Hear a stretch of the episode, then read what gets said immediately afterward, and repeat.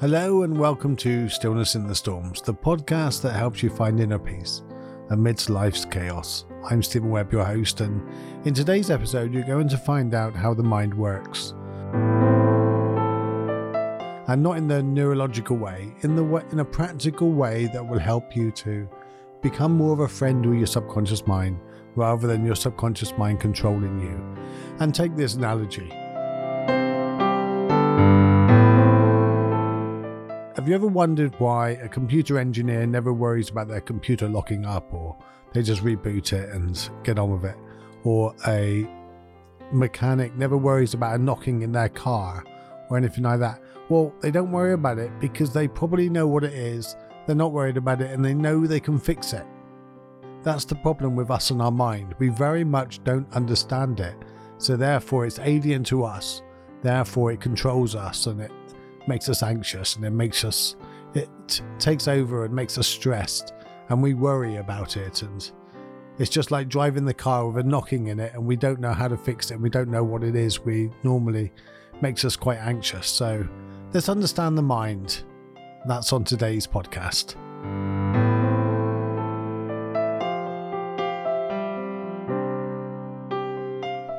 Just before we start, I want to say thank you to Catherine for treating me to a couple of coffees and to Jesse's girl in Australia for giving me a couple of reviews on the podcast. That makes a big difference. It really, really helps.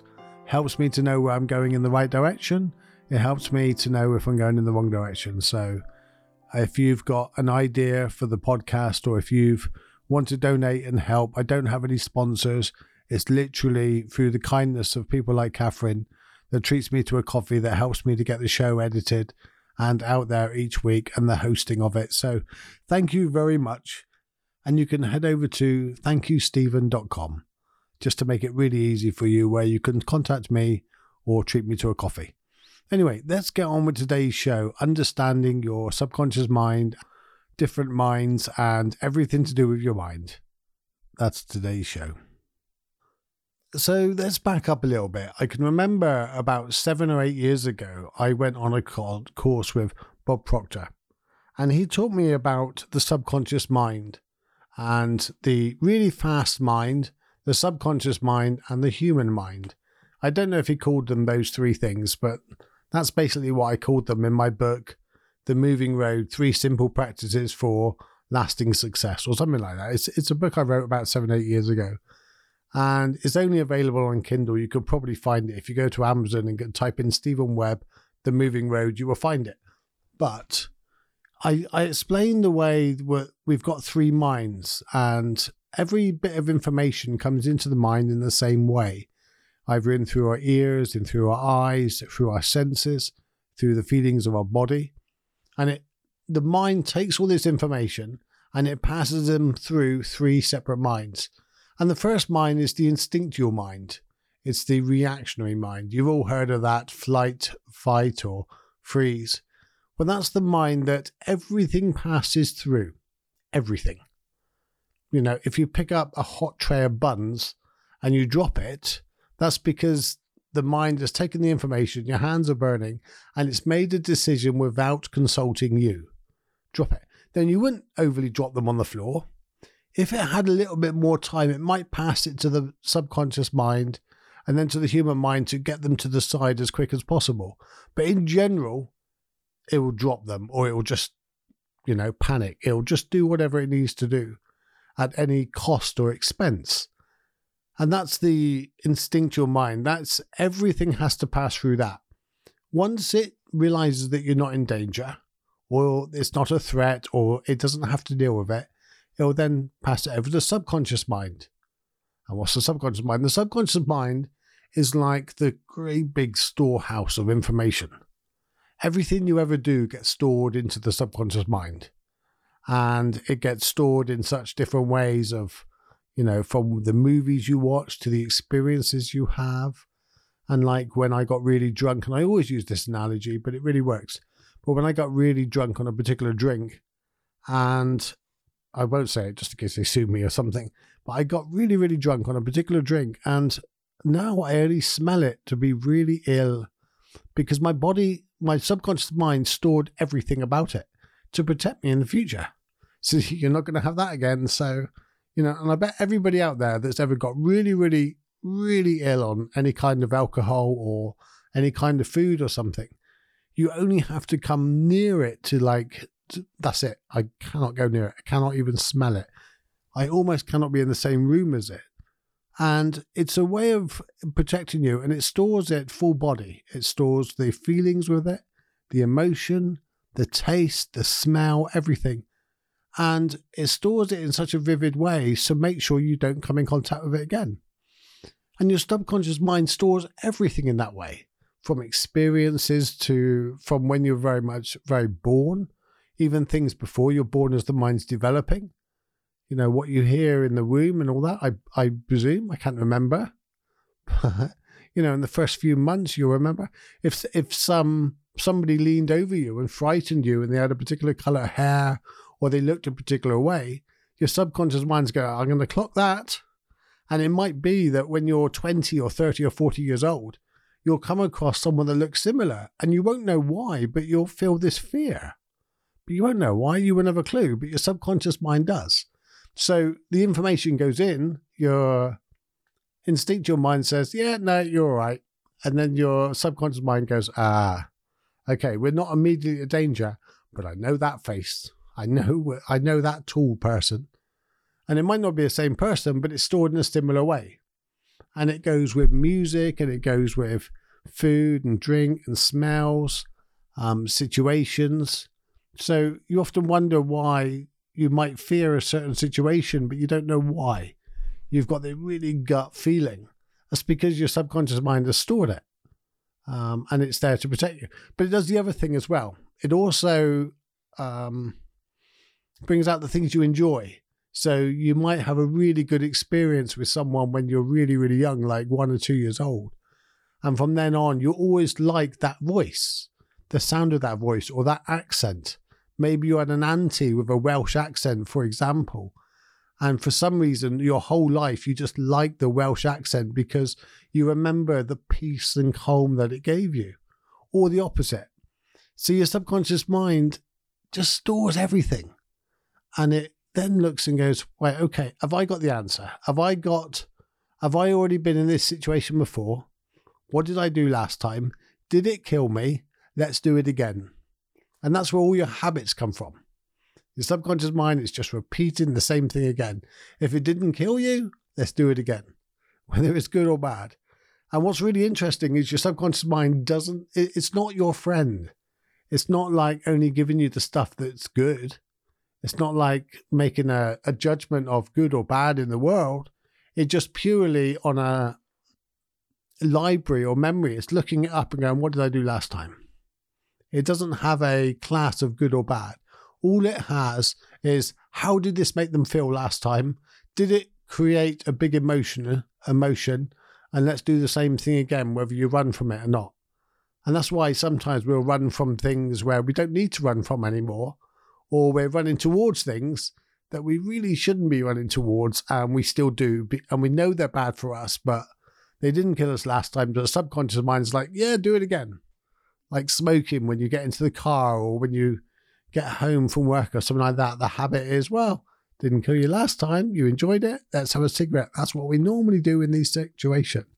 And that's why it's so subconscious. That's why I call it subconscious. And then you have the next mind, which is the human mind, the one that developed last of all. And when I talk about these three minds, I'm oversimplifying the brain and the mind, but you know, it's way for us to understand it and the way in which we can befriend it and we can stop it controlling us. So if you go back to evolution, you know, nearly everything that has like a spinal cord, that has a hunting mechanism, it'll have the instinctual mind. It'll have that flight, fight, or freeze. Not all of them have a subconscious mind that stores things and mem- memory although we're learning now even goldfish that haven't got a three second memory span and even things like lobsters and you know everything has some kind of memory and they learn and they learn habits and they train and things like that so a lot more has a subconscious mind than we think but everything has the instinctual mind Most things have a subconscious mind, but very few things have developed the human, the, the compassionate third mind. And it's the one that cares. It's the one that is conscious and thinks about things. It's the one that doesn't always know the answer, but can look around and consciously be aware. So if I said to you, What's one plus one? Instantly, you know it's two. Your subconscious mind, you, well, first of all, your instinctual mind goes, Yep, yeah, not a threat. Passes it on to the subconscious mind. The subconscious mind said, No, that is two. And then you reply, Two. But you didn't work it out.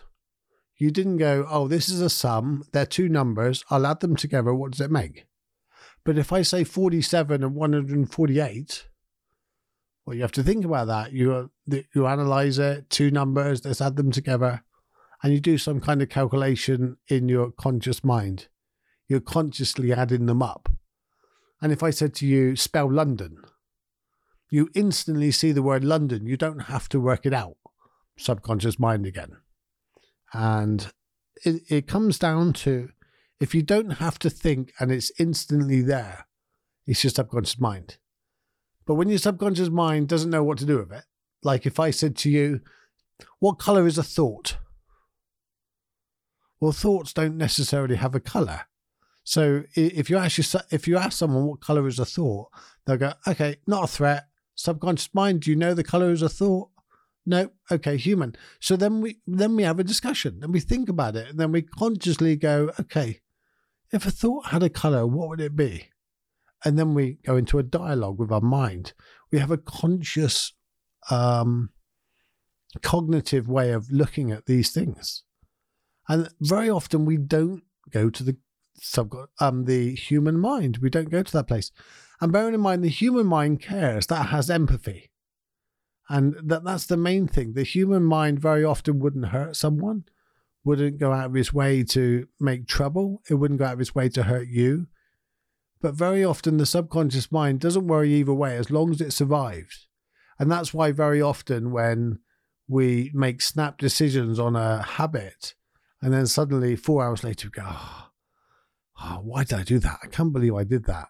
And that's the human mind coming online a few hours later and the guilt coming in and things like that. But if the human mind was present at that moment, you wouldn't have made that decision.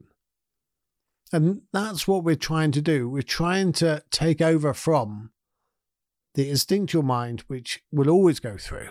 You can't really take over from that, but it's taken over from the subconscious mind a little bit, moving some of those thoughts and patterns and reactions into the conscious mind so you can choose to make the decisions. And I think that's where, when I started to understand this, it started to make me really think. And I observed my mind. I was like, oh yeah, I can see those thoughts coming up. I can see that process. And suddenly I started having more control over what I was doing. I was conscious of what I was saying and how I was saying things. Do I still argue? Yes. Do, do I still get frustrated? Yeah. Do I still get anxious? Yes. But it affects me less. And very much more so, I think about it in the conscious mind of how this has affected other people, how this has affected me. Um, should I go there? Should I make this decision? Um, just because I did that last time, should I have to do it again? And it's those kind of things that really improve my life and give me more inner peace because I'm just consciously making the decision rather than subconsciously.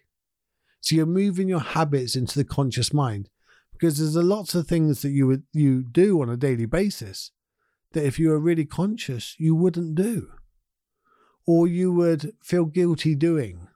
You wouldn't mindlessly sit there and just keep on doing the same thing day in and day out. If you moved it in the conscious mind, you realize that it's probably not the most beneficial. It's still not easy to change habits, don't get me wrong, but you first of all have to move where things are going into the conscious mind. And what's wonderful with the conscious mind, it has a conscience. It has a way of knowing whether it it's feeling right or wrong, whether or not it's doing the right thing. Whereas the subconscious mind doesn't. The subconscious mind isn't worried about right and wrong, it's just worried about let's repeat the same habit because it didn't kill us last time. And that's basically the. I'm uh, really, really simplifying it, but that's it in a nutshell, really. And the more we befriend our mind, and when I mean befriend it is be aware of the process, watch the process, be entertained by the process. So when something comes into your mind, like oh you're feeling cold, be aware of I'm feeling cold. What do I do? What's my brain do? What's my brain do with it? What does my mind do with it? And when you're feeling angry, just be aware. Okay, I'm feeling angry. Oh, my mind wants to do that. Okay, that's it. That's interesting. And you can be really entertained by it, and you can smile at it, and suddenly you have a massive amount of control over what you do in life and the decisions you make and how you move forward rather than just mindlessly doing the same thing again and again. Very often we're just repeating the same habits, but that's purely because we're not in the conscious mind. And this is what mindfulness and meditation does. Even if you do guided meditations, which you can do on my other podcast, Inner Peace Meditations, even if you just do a few guided meditations every single day, what that does, it just moves you into a more of a presence. You're here rather than thinking about something else. You're making a decision rather than sub, sub, some subconscious mind based on the past making the decision. And it's okay. The subconscious mind is just there to protect you and help you. And so is the instinctual mind, you know. They're, they're not enemies, they are your friends. But don't think they've got your back for the right reasons. They've got your back to protect you, and that's it. They're not worried about whether or not it's the conscious or the right thing to do.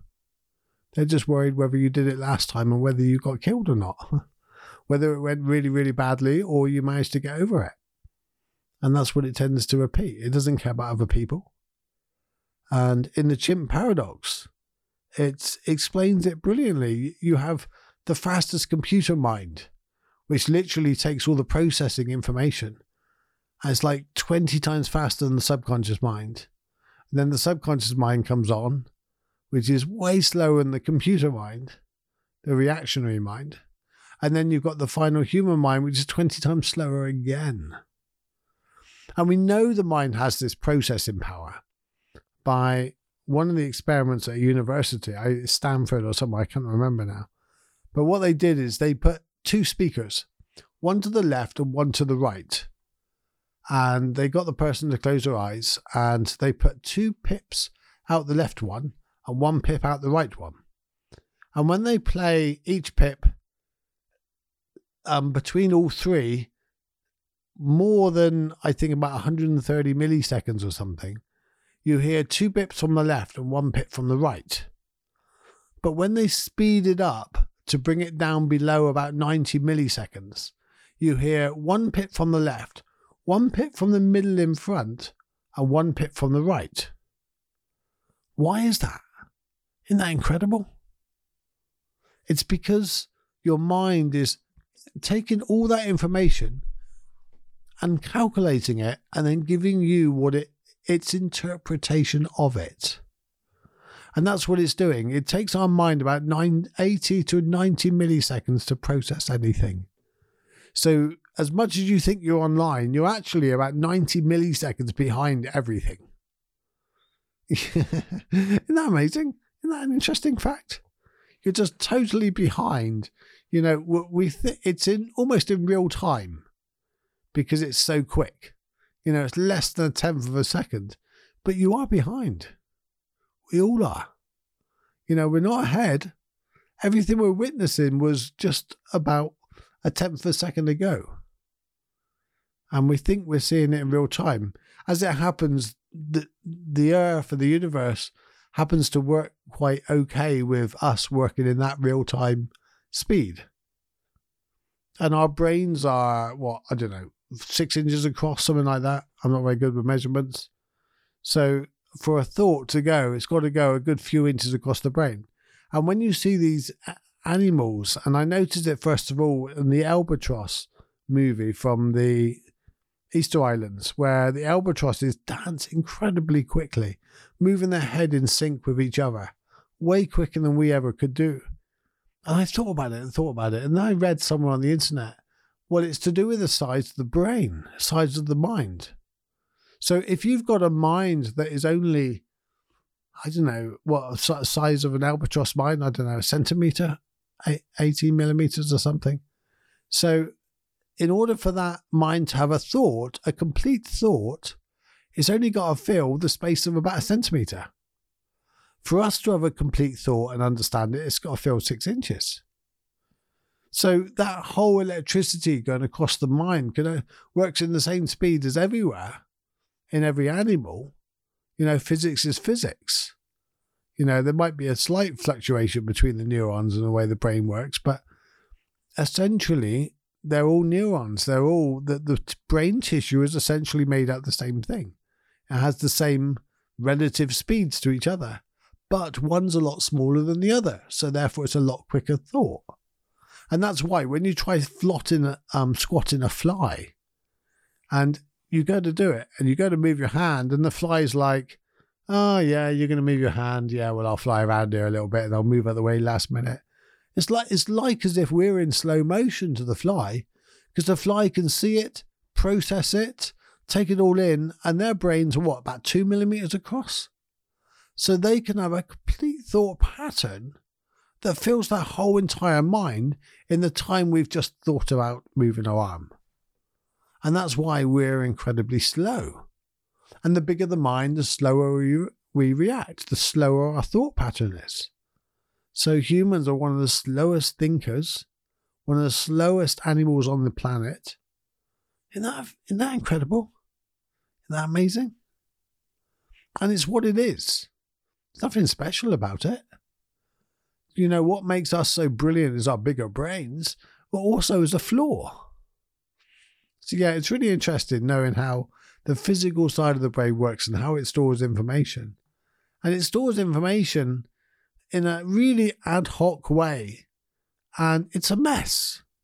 That's why when you're retrieving it, you might mix real life events with movies or with conversations.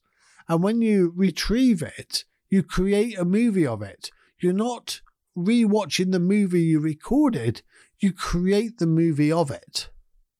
Just the same as if I said, Can you recall a football rolling down the street, but the street has a carpet um, on it? It's a red carpet, and the football has pink and purple spots. You know, you're creating that movie in your mind as if it's real. So when your mind recalls conversations or recalls thoughts, it recreates it. It doesn't it doesn't play you a recording of it. It recreates it quite badly actually. And I did a podcast when I realized this. I stopped arguing with my sister and different people. Because I used to argue, well, you did say that. And they go, no, I didn't. I say, yes, you did. I heard you. Well, of course, I realized I was replaying what they said in my head but I wasn't replaying what they said. I was recreating what I thought they said. But it sounded clear to me because I was recreating it in their voice, in their dialogue, in their dialect. So, you know, when we recall information, we do it incredibly badly. But that's part of what the mind makes the mind brilliant. That's why we're more creative. That's why we can do these things. You know, we never store everything absolute. You know, eh, whenever we recall things, otherwise, if we did record things absolute, it'd make it easier for solicitors and everything in court. But that's why they need several witnesses because our recollection of things is quite terrible. Isn't it fascinating the way the mind works? So that's my podcast for today. It's just how the mind works. And when you befriend the mind and when you understand the mind, that you have this really quick instinctual mind just there to protect you, then you have the subconscious mind that just is a storehouse of filing cabinets of what you did last time. And then you have the human mind, which is just the heart opening conscious mind that we need to spend more time in. You know, you know which mind you're you're batting from. If you're driving through five villages and you're not aware you did, you're batting from your subconscious mind. You know, if you drop those buns or you lash out at someone without even thinking, literally without thinking, you know, you're you're in your instinctual mind. But if you're conscious and you're aware and you're open hearted to how they're feeling and you're seeing things in real time to what's happening right now, then you're conscious, you're here and you're present. And there's so much less anguish here and present. Just, ah, just right here now. There's nothing we have to do with this moment. Just listen to the podcast. Head over to thankyousteven.com. thankyousteven.com just to help if you want to donate to the show or leave a review if you can. That'd be awesome. I'm Steven Webb and I'm your host of Stillness in the Storms. Take care, guys. I love you and speak to you next week.